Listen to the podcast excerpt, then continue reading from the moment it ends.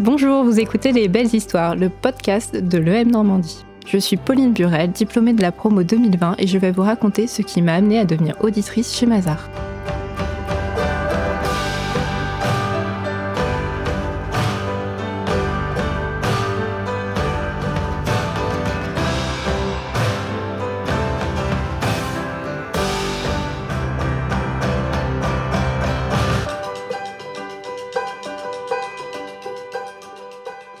Quand je suis la sortie de prépa, je ne savais pas trop euh, ce que je voulais vraiment faire encore. Je voulais soit travailler en finance, soit, euh, étant issu des milieux agricoles, je voulais euh, à tout prix rester dans ce milieu-là. Et l'EMN m'offrait la possibilité bah, de faire de la finance ou alors de faire un double diplôme avec une à salle. Et à l'époque, c'est ce qui me convenait. Et en fait, à haut terme, j'ai de plus en plus réfléchi. Je me suis rendu compte qu'on pouvait faire de la finance dans le monde agricole. Donc, je me suis orientée vers la finance. En, en, venant de Dublin, je me suis dit, je vais faire une première expérience en finance. Euh, je suis tombée dans un, tout petit cabinet de province. Euh, c'était génial. C'était une super expérience parce qu'en fait, on a très peu d'équipes. Les équipes sont hyper restreintes. Et du coup, on a beaucoup d'autonomie. On nous lance des challenges, mais tout le temps. Après, c'est sûr qu'il manque un peu d'encadrement. Mais c'est comme ça qu'à terme, moi, je suis arrivée du côté de la finance en me disant qu'à un moment ou à un autre, je refinirais dans l'agricole par ce biais-là. En M2, en fait, suite au conseil du, petit cabinet où j'étais, euh, l'associé m'avait dit Mais euh, Pauline, va dans un Big Five, va dans un des Big Five, euh, t'apprendras une méthode que moi je peux pas t'offrir. Et elle m'avait conseillé Mazar parce qu'elle me disait bah Mazar c'est voilà c'est français c'est normand. Euh, moi j'aime bien j'aime bien le concept assez famille tu verras tu seras jamais sectorisé tu feras un peu de tout de l'associatif tu apprendras à développer des compétences comme ça. Et c'est vrai qu'en me renseignant j'avais apprécié mon entretien m'avait plu du coup j'aimais bien beaucoup l'ambiance. Et du coup j'ai fini en stage de six mois à Mazar. Et au terme des six mois on m'a proposé un CDI du coup j'en ai J'en ai profité. En plus, on, m'offrait l'opportunité de sauter un grade, de rentrer directement junior 2. Et euh, c'était une bonne opportunité pour moi, donc je voyais pas de raison de, partir. Donc je suis restée chez Mazar et ça a été ma première expérience euh, professionnelle sur le marché du travail. Je suis issue d'une famille euh, d'agriculteurs. Et quand on est élevé depuis tout petite à, à, être tout le temps dans la ferme, c'est un peu. Enfin, quand on est agriculteur, c'est plus qu'un travail, c'est une façon de vivre en quelque sorte. Et du coup, bah, j'ai été élevée dans ce milieu-là et j'avais envie d'y rester parce que moi, je voyais que les bons côtés, le côté familial, le côté entreprendre, euh, un peu bah, être son propre patron, c'est aussi un, bon côté parfois, euh, parfois un peu moins. Mais euh, c'est pour ça que moi, ce milieu, il me plaisait, j'y étais attachée, j'y suis toujours attachée euh, pour dire l'été, je suis encore, si je peux, je peux, j'y vais encore pour aider. Mais après, je suis aussi consciente que c'est un milieu qui me convenait pas à toute heure de la journée et de la nuit. Moi, j'aimais ce milieu-là, j'avais envie de l'aider, mais pas comme ça, pas en étant agriculteur. Et je me disais, bah, la finance, en fait, à terme, j'aimerais beaucoup euh, finir en, finance. Je m'oriente de plus en plus vers les coopératives agricoles parce que je trouve que c'est le premier, euh, comment dire, le premier palier, le premier step euh, qui peut aider un agriculteur. Parce que normalement, une coopérative, son but, c'est pas non plus de faire plein d'argent, c'est un côté associatif et industrie, en fait. Et mais en fait, c'est pour ça qu'à terme, moi, j'ai envie d'être là-dedans et que Mazar, justement, m'a ouvert ses portes à des moments où je me posais des questions pour aller vers euh, des coopératives agricoles.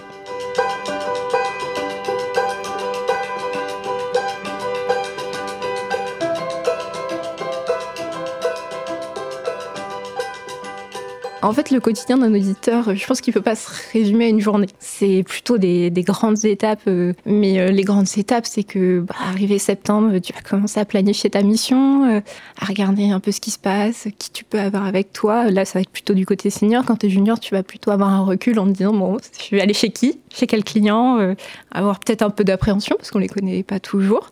une fois qu'on a passé cette étape-là, bah, du coup, on va se rendre chez le client pour comprendre comment eux, ils fonctionnent. Parce que le but, c'est aussi euh, de se baser sur ce que eux font et euh, de d'identifier des points de contrôle qui, nous, à terme, pourraient nous aider. c'est des très bons moments parce que souvent on se retrouve en mission loin de chez nous. Alors, des fois, c'est un peu plus drôle que d'autres fois, mais on se retrouve tous à l'hôtel, euh, au restaurant. on passe des vrais moments.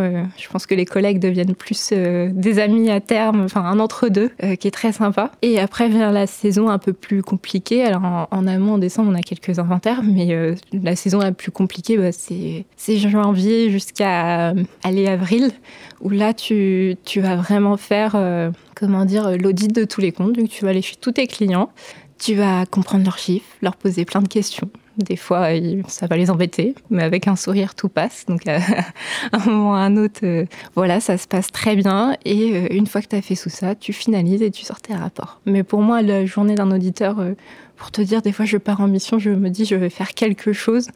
Ça sera pas du tout ce que je vais faire parce que j'aurai quelque chose qui sera arrivé entre deux qui sera plus urgent que le voisin. Donc, il n'y a aucune journée type. C'est bien ce qui est passionnant.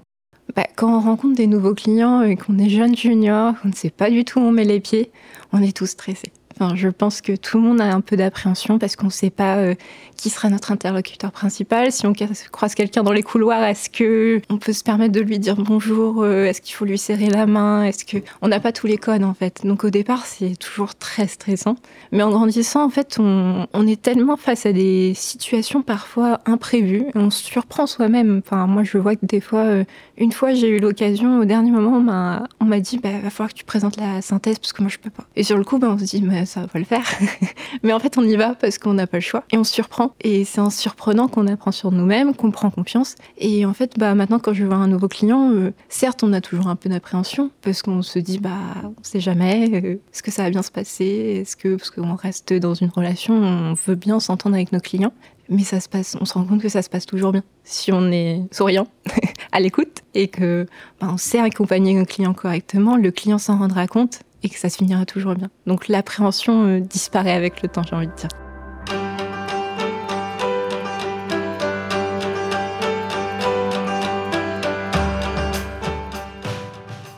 Mais en fait, l'autorité vis-à-vis de nos clients, ou même de nos, nos N-1, etc., je pense qu'on l'acquiert surtout en démontrant notre compétence technique. Notre client, sur la première année, aura toujours un petit doute. Pareil pour le junior. on a toujours l'inconnu, on ne peut pas savoir ce qu'il y a derrière. Mais quand on leur rend une synthèse, qu'on leur montre que bah, on n'a peut-être pas tout regardé, mais qu'on est capable de leur dire que bah, ça, ça allait, ça, ça va pas. Moi, je me rappelle d'un client pour lequel on l'a accompagné sur ses coups de revient. Encore maintenant, il nous dit merci parce qu'il a vu qu'on avait pris le temps de prendre une vision d'ensemble, qu'on a des compétences, qu'on a pu leur apporter une expertise technique. Et je pense que l'autorité, c'est pas en criant plus fort, en, montrant qu'on est plus fort que le voisin, c'est déjà d'un point de vue client, en leur montrant que bah, on est bon, qu'on n'est pas trop mauvais, qu'on comprend ce qu'on fait et je pense que pour les N-1, c'est, pour nos juniors, moi c'est plus parce que je suis senior, donc plutôt mes juniors, c'est pas, c'est aussi montrer qu'on n'est pas trop bête et qu'on comprend ce qu'on fait, mais c'est aussi euh, le côté mettre en valeur, ne pas s'attribuer euh, bah, ce qu'ils ont fait. Aussi dire aux clients, bah, écoutez, euh, cette mission l'a réussi parce qu'il y avait un tel, il y avait un tel, il y avait un tel, et montrer qu'on est une unité et qu'il n'y a pas qu'une personne. Et ça les valorise eux, et à terme, s'ils sont amenés à monter dans l'échelle de Mazar, bah, ils seront d'office adoubés par le client puisqu'il aura vu que bah, les compétences, c'était pas que la personne qui a fait la présentation, mais c'était toute une équipe qui avait derrière. Il faut pas avoir peur de l'inconnu parce que honnêtement, quand j'étais à l'EMN, euh, l'idée de partir euh, à l'étranger, j'appréhendais un peu parce qu'on ne sait pas où on met les pieds, je ne sais pas habituer. Et je me suis rendu compte que c'était par exemple l'une des plus belles expériences que j'ai pu faire parce qu'on parle loin de chez soi, on se découvre.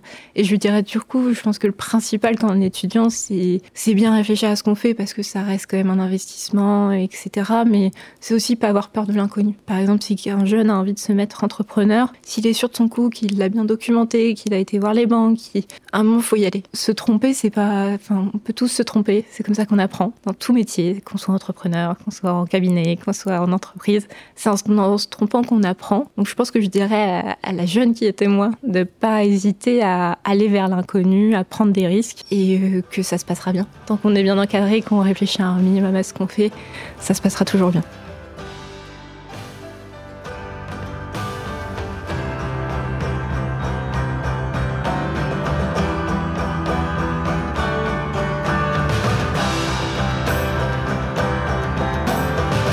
Merci d'avoir écouté mon parcours, j'espère qu'il vous a inspiré.